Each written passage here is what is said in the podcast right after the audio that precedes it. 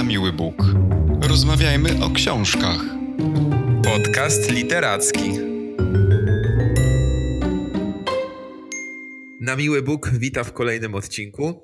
Dziś wybraliśmy dla siebie i dla Was książkę polską, e, a w zasadzie zbiór opowiadań.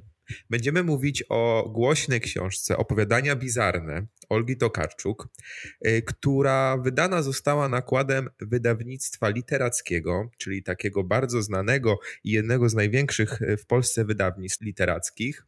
I dzisiaj zmierzymy się w zasadzie z częścią tej książki bo z jednym z opowiadań, które wcześniej chyba nie było w przestrzeni internetowej bardzo analizowane. Będziemy, Maćku, mówić o jednym z opowiadań, a konkretnie o opowiadaniu Wizyta, prawda?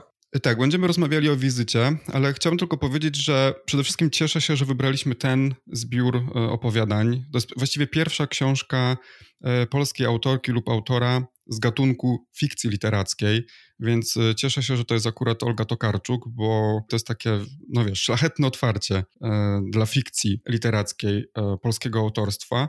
I też mi się wydaje, że nie ma lepszych czasów do mówienia o dziwności, bizarności, jak te czasy właśnie, w których teraz żyjemy. Zresztą udało mi się zdobyć, tutaj muszę się pochwalić, udało mi się zdobyć ten zbiór e, z autografem pisarki właśnie w kwietniu 2020 roku w środku kwarantanny z taką dedykacją lektura na czas epidemii. E, kupiłem tę książkę na specjalnej aukcji, e, która wspierała wrocławską księgarnię Tajne Komplety. No i po trzecie, Olga Tokarczuk należy do moich ulubionych, absolutnie ulubionych autorek. E, I to do tego stopnia, że gdy spotykam moją znajomą Jolkę, która również jest wielbicielką prozy Tokarczuk, no to nie ma takiej możliwości, abyśmy nie skomentowali czegoś, co Olga Tokarczuk ostatnio zrobiła, napisała lub powiedziała.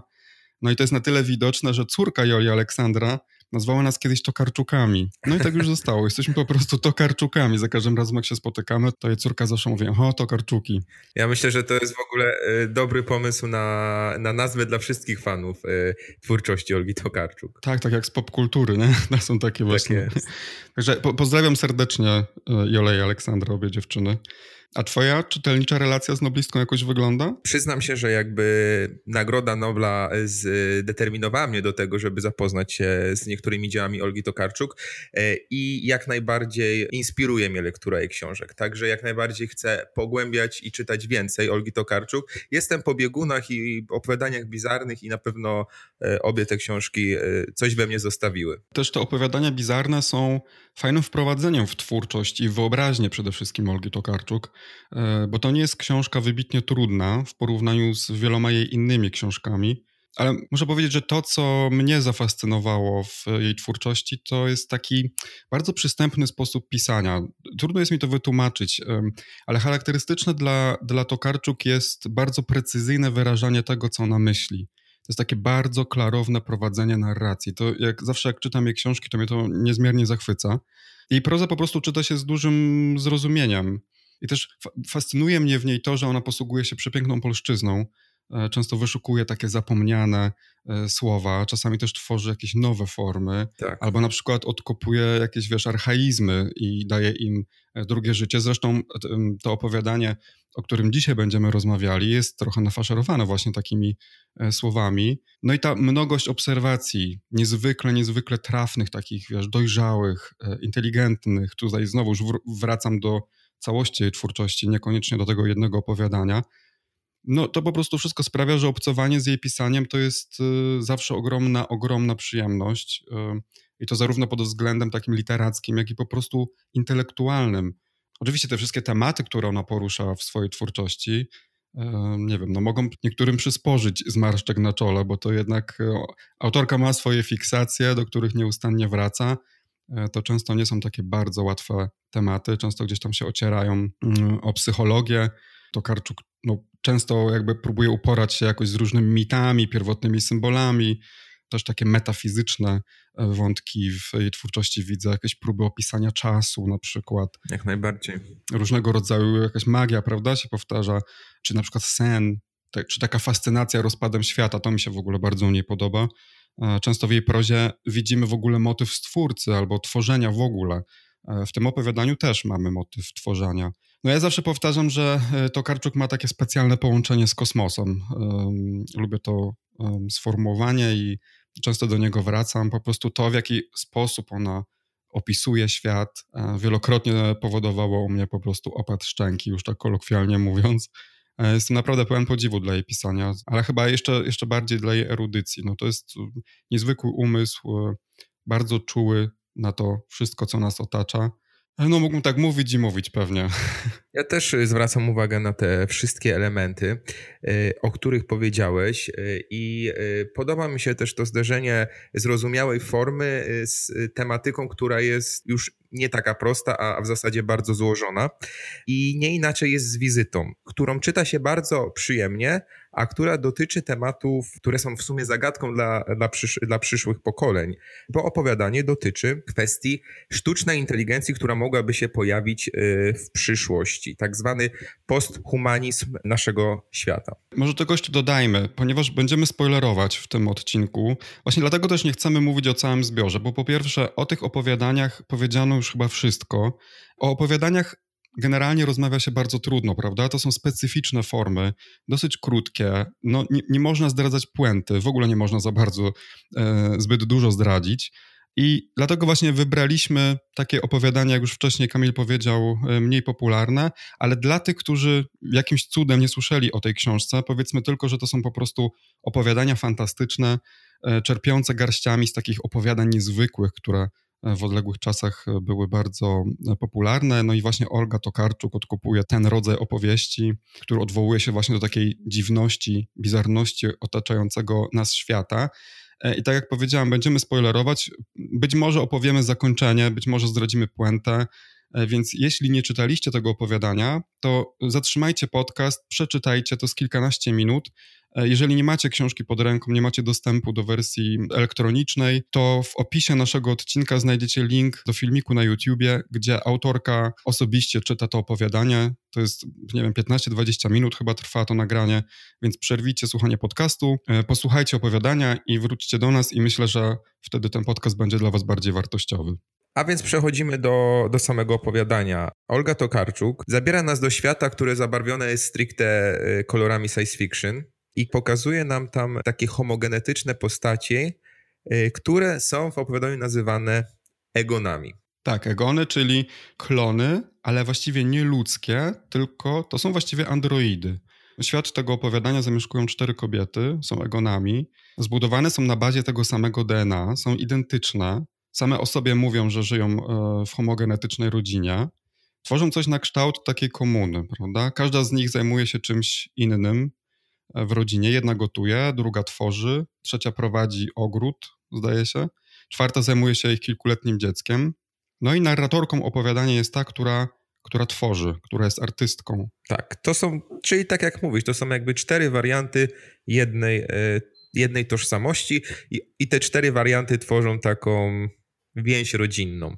Ale jak czytałeś to opowiadanie, to dla ciebie było jasne, że one wszystkie cztery są androidami, czy bo jakby chyba nie do końca jest powiedziane, czy któraś z nich jest człowiekiem, prawda? Y, to znaczy, wydaje mi się, że koniec opowiadania wskazuje, y, że wszystkie są androidami, natomiast ja się dowiedziałem tego dopiero właśnie na końcu. Myślałem, że ktoś, kto jest właśnie człowiekiem, steruje nimi. Mhm. No a tak nie było. No i co? Przyglądamy się y, życiu tej futurystycznej rodziny.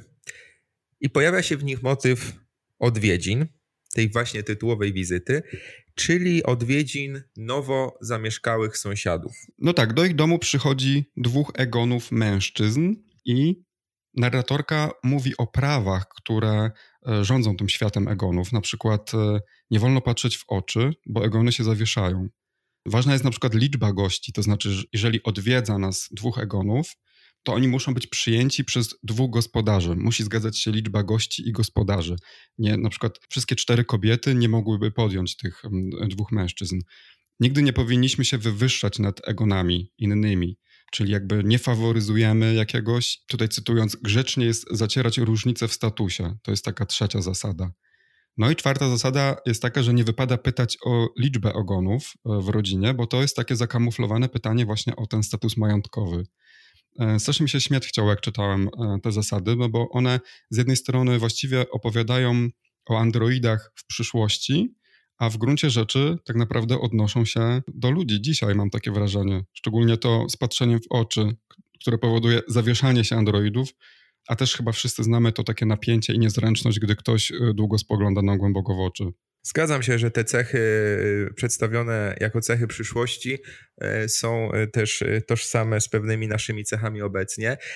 Ale co mnie najbardziej zainteresowało w tej wizycie, to to, że mm, nasze, nasza rodzina Egonów, przyjmując gości, traktuje tą wizytę dużo bardziej jako karę niż jako przyjemność. Mhm. To jest jakby wejście obcych y, w ich dom i w ich takie domowe tradycje i przyzwyczajenia i one tak naprawdę, a w zasadzie jedna z Egonów, która opowiada nam tą historię, ona chce, żeby ta wizyta jak najszybciej się skończyła. Ona nie chce intruzów w swoim y, domu.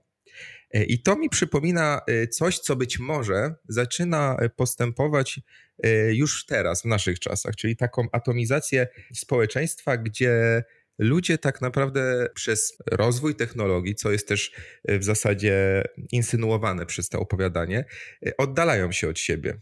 Nie chcą spędzać ze sobą czasu i nie wchodzą jakby na głębsze formy relacji, komunikacji. I w tym opowiadaniu jest to pokazane bardzo klarownie. Aż do momentu, kiedy pojawia się nagle w towarzystwie gospodyń i gości trzecia z Egonów. Co się wtedy dzieje? Popłoch. dzieje się popłoch. Ona właśnie łamie te wszystkie zasady. To też mi się ten moment bardzo podoba. E, ona łamie te wszystkie zasady i mm, bardzo ciekawe jest, jak reagują pozostałe dwie gospodynie, które pierwotnie e, podejmowały gości. Ale wiesz co, zgadzam się z tym, co ty mówisz w odniesieniu do do takiego indywidualnego życia człowieka dzisiaj. W ogóle całe to opowiadanie przypomina mi strasznie konto na Instagramie, wiesz? To jest takie ja, ja, ja. Mhm. Ja w czterech wariantach w tym przypadku. To bardzo pasuje do takiego współczesnego człowieka z Instagrama, który no, jest skupiony na sobie i w gruncie rzeczy jest niezwykle społeczny. Ja mam bardzo dużo takich obserwacji że tego typu ludzie naprawdę nie mają prawdziwego życia. Ja nie mówię, że wszyscy, ale, ale wiele takich jest przypadków, że ludzie z Instagrama nie mają prawdziwego życia, bo no, całe ich życie dzieje się w sieci tak naprawdę.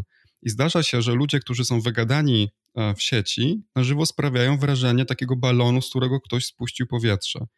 No i w opowiadaniu dom tych egonów może być symbolem takiej sieci. Kobiety są przecież zupełnie inne, gdy są same, czują się wtedy bezpiecznie, sielankowo, tak właśnie trochę utopijnie, a zupełnie inne, gdy ktoś wkracza na ich teren, tak jak zresztą e, wspomniałeś. No, w towarzystwie powstrzymują się, trzymają się tych zasad, przez to są właściwie niemal nudne. E, oczywiście ten moment, kiedy pojawia się trzecia zagonów, e, myślę, że jest tak właśnie literacko specjalnie wprowadzony, jako taki fajny moment dla pokazania kontrastu. Ale to, co mnie uderzyło też w tym opowiadaniu i co wydaje mi się też jedną z najważniejszych rzeczy, i też w kontekście tego Instagrama, o którym mówię, czy w ogóle social media, bo to niekoniecznie musi być Instagram, Najważniejsze wydaje mi się tutaj to klonowanie, to znaczy zwróćmy uwagę, że te androidy są właśnie homogenetyczne. To jest świat, w którym nie kupuje się androidów na przykład wyglądających jak nasi idole, albo piękniejszych od nas. Wiesz, płacisz za to, że masz kogoś atrakcyjnego u swojego boku. No to jest świat, w którym y, patrzymy na samych siebie. Kupujemy androidy, które są lustrzanym odbiciem nas czyli właściwie żyjemy ze, tylko ze sobą. To jest tak, jakby to był taki jedyny naturalny sposób życia, jedyna akceptowalna forma towarzystwa, to my sami. No absolutnie egocentryczny i egoistyczny jakby punkt widzenia. No i jest w tej utopii coś no, bardzo pesymistycznego, no zresztą jak chyba w każdej utopii.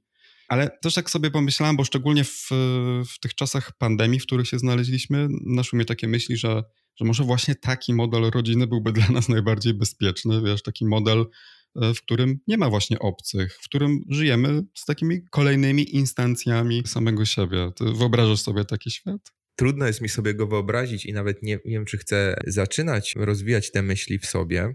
Jednoznaczna ocena tego jest, jest bardzo trudna, ale e, sięgając jakby do, do tego, co powiedziałeś, to wydaje mi się, że to właśnie zwrócenie uwagi na ja, tylko liczenie się z tym, co dotyczy mnie samego, Y, to było też zakreślone jakby, nie wiem czy słuchałeś mowy noblowskiej Olgi Tokarczuk. Ona też jakby podejmowała kwestię tego, że nasze czasy skupiają się na nas, na naszej wizji, że my opisujemy jak coś widzimy, nasza perspektywa jest najważniejsza, co bardzo ogranicza jakby pojmowanie świata. I tak, i jakby w tym opowiadaniu y, widzimy tą myśl przedstawioną w historii tych, tych, tych, tych klonów, tych czterech klonów jednej osoby, które są wszystkie do siebie podobne. I teraz pytanie, czy rzeczywiście jest to, jest to futurystyczna, dobra wizja świata, świata, który może być w ogóle nie, nieograniczony, który może być szczery i naturalny, Wydaje mi się, że tutaj odpowiedź jest jednak pesymistyczna. Tak, ale też broniąc trochę tej formy rodziny, wydaje mi się, że to jest taka trochę tęsknota za sielanką. W dzisiejszych czasach wielu z nas chciałoby uciec tak naprawdę za miasto, uciec od innych ludzi, uciec od hałasu, od chaosu, od negatywnych myśli i zachowań innych. I być może wiesz, taka właśnie homogenetyczna rodzina jest po prostu takim symbolem świętego spokoju. Ale podoba mi się też puenta tego opowiadania, ponieważ, e, tak jak wcześniej wspomnieliśmy, narratorką jest ta z Egonów, która zajmuje się właściwie sztuką, pisaniem. No właściwie ona się zajmuje bardziej rysowaniem niż pisaniem. I puenta jest taka, że ona też jest Egonem i zostaje wyłączona po wykonaniu swojego zadania przez y, członkinię swojej rodziny. No i właściwie przychodzi wtedy taki moment refleksji, że jak to? Android jest twórcą, czy w tym przypadku twórczynią, prawda? Że zaciera się zupełnie granica między tym, co ludzkie, a tym, co e, takie zrobotyzowane, bo jeszcze do tej pory właściwie sądziliśmy, że sztuczna inteligencja może istnieć, ale jest mocno ograniczona, przynajmniej w tej sferze tworzenia. Nie jest w stanie napisać e, przekonującej powieści, albo nie jest w stanie przekazywać uczuć, bo nie ma wyobraźni i nie ma takiego sposobu postrzegania jak ludzie, a to właśnie się w tym e, opowiadaniu okazuje, no, że jest e, android, który mógłby tworzyć. Ciebie zaskoczyło to zakończenie? Zdecydowanie zaskoczyło, bo tak jak mówiłem, myślałem, że jedna z gospodyń jest człowiekiem i ona nadzoruje pracą swoich androidów. I to stwarza też takie pytanie, czy kiedyś androidy będą samowystarczalne? Czy nie będą potrzebowały człowieka do sterowania? No wiesz, to, to są takie pytania właśnie posthumanistyczne, tak? Takie i też dla nas prawdopodobnie apokaliptyczne, no bo jeżeli e, androidy osiągnęłyby niezależność, to wówczas pod znakiem zapytania staje dalsze istnienie gatunku ludzkiego, prawda? Tak. Ponieważ wspomnieliśmy o tym, że Tokarczuk sięga po archaizmy, to w tym opowiadaniu um, też pojawiają się bardzo ciekawe słowa, a mianowicie samowtór i samotrzeć strasznie mi się podobały, sięgnąłem od razu do słownika, czyli na przykład samotrzeć to takie słowo pochodzące od słowa sam, sama i trzy, czyli samotrzeć to po prostu trzy osoby. E, przyjść do kogoś samotrzeć to e, przyjść w trójkę. Ale co jeszcze właśnie mnie cieszy w ogóle w całym tym zbiorze opowiadań, to jest to, że pisarka literatury pięknej, pisarka tak utytułowana, E, sięga w ogóle po taki gatunek jak science fiction, bo w świecie literackim, i jako świat literacki rozumiem tutaj bardziej świat krytyków i, i literaturoznawców, e, w tym świecie science fiction i na przykład horror to są takie gatunki, które zajmują raczej niskie pozycje w hierarchii.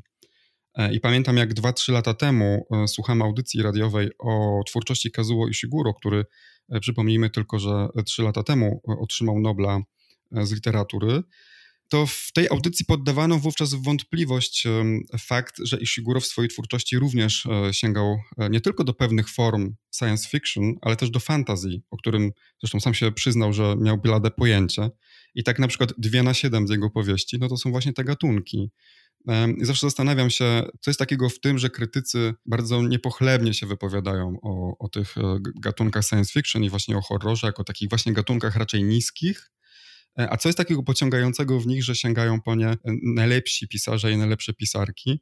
I zauważam właśnie ostatnio, że to się bardzo zmienia, bo okazuje się, że i horror, i chyba przede wszystkim science fiction jest najlepszym gatunkiem do, do opisywania rzeczywistości i do opisywania człowieka, i najlepiej opisują zagrożenia przyszłości i wszystkie te nasze obawy, które dzisiaj się rodzą. I myślę, że stąd y, zapewne olbrzymi sukces y, takich seriali jak Black Mirror, Zresztą opowiadania bizarne, y, mam wrażenie, że doskonale wpisują się w ten taki Black Mirrorowy schemat. I sama Tokarczuk, zresztą w ostatnich wywiadach, wróży rozwój tego gatunku. Pytana, co by pisała, gdyby teraz miała właśnie zaczynać swoją karierę literacką, odpowiada, że prawdopodobnie sięgnęłaby po science fiction. Pragnę jeszcze zwrócić uwagę, że w opowiadaniach bizarnych jest więcej opowiadań y, z takiego nurtu science fiction. Są też opowiadania fantazy, także mm, tutaj ta forma autorce jest bliska i ona realizuje ją y, w bardzo różnych y, klimatach i w bardzo różnych kolorytach. Tak, no nawet w kontekście nowej książki Tokarczuk no, z takim entuzjazmem wypowiada się o horrorze i, i science fiction, czyli właśnie o takich formach, które niekoniecznie mają dużo wspólnego z teraźniejszością, albo są po prostu tylko takim nośnikiem do przekazania idei na temat e, współczesności. E, pamiętam, że wprowadź swój puk przez kości umarłych jest taka postać pisarki, e, postać zupełnie tam trzeciego planu, którą od pisania boli kręgosłup. I widziałem właśnie w tej postaci takie odbicie autorki. I to jest taka pisarka, która właśnie pisze horrory. I ja bym bardzo, bardzo chciał, żeby Tokarczuk napisała taką powieść. E, nie dlatego, że jakoś specjalnie lubię horrory albo science fiction, tylko dlatego, że mam takie przeczucie, że e, w wydaniu Tokarczuk to musiałoby być niezwykłe przeżycie, w głównej mierze intelektualne. I myślę, że to byłoby no, niezwykła książka. Jak najbardziej. Zresztą mamy też świetne opowiadania z tego gatunku e, Stanisława Lema, do których też czytania zachęcam. Na przykład Głos Pana to jest e, książka, która jest dla mnie wyjątkowa i która stawia pytania, mimo że jest napisana tak dawno temu w kontekście w ogóle takiej e, futurystycznej e, rzeczywistości. Napisana jest dawno temu, a zadaje pytania aktualne i, i bardzo ważne. Także ja jestem daleki od kategoryzowania gatunków na mniej ważne i bardziej ważne. Z innych pozycji, które bardzo polecam w kontekście takiej sztucznej inteligencji na, w przyszłości i relacji tej sztucznej inteligencji z inteligencją ludzką, poleciłbym tutaj film Ona, Her, z Joaquinem Phoenixem. Świetny film pokazujący przyszłościową wizję tworzenia relacji z systemami operacyjnymi jeden z moich ulubionych filmów ostatniej dekady, bez wątpienia, e, pięknie pokazujący pogłębiającą się samotność i odnajdywanie kontaktów właśnie e, z systemem, jak to jest możliwe, jakie to niesie ze sobą perspektywy, jakie rozczarowania. Tak, to jeśli polecamy, to ja jeszcze muszę się przyznać, że mam na takim stosiku książek do przeczytania. I tylko on tylko po prostu rośnie, nigdy nie maleje. Jest na nim e, powieść z zeszłego roku Ayana Makiwana pod tytułem Maszyny takie jak ja. I to też właśnie jest powieść, w której para nabywa androida i żyją w trójkę. E, już podczytywałem trochę tę książkę, więc wiem, że na pewno ją przeczytam, bo bardzo podoba mi się tam idea, która zostaje zarysowana, mianowicie taka, że człowiek kłamie, a android zawsze mówi prawdę. I myślę, że z tego zdarzenia też może wyjść całkiem fantastyczna opowieść. A co wyjdzie ze zderzenia waszego z opowiadaniami bizarnymi, to się okaże i czekamy na wasz odzew w kontekście tej właśnie pozycji książkowej. Jesteśmy ciekawi, czy czytaliście opowiadania bizarne, czy macie swoje ulubione opowiadania, może macie jakieś przemyślenia na temat wizyty. Odsyłamy was do naszych mediów społecznościowych. Brzmi to trochę groteskowo w kontekście tych treści dzisiejszych, ale... Ale nasze media społecznościowe są prowadzone przez ludzi, nie przez androidy. Jeszcze. Jeszcze. tak. I tym akcentem zakończymy nasz nasze dzisiejsze rozważania i zapraszamy Was na kolejny odcinek. Y, na miły Bóg się z Wami dzisiaj żegna i do usłyszenia. Do usłyszenia. Na miły Bóg. Rozmawiajmy o książkach. Podcast literacki.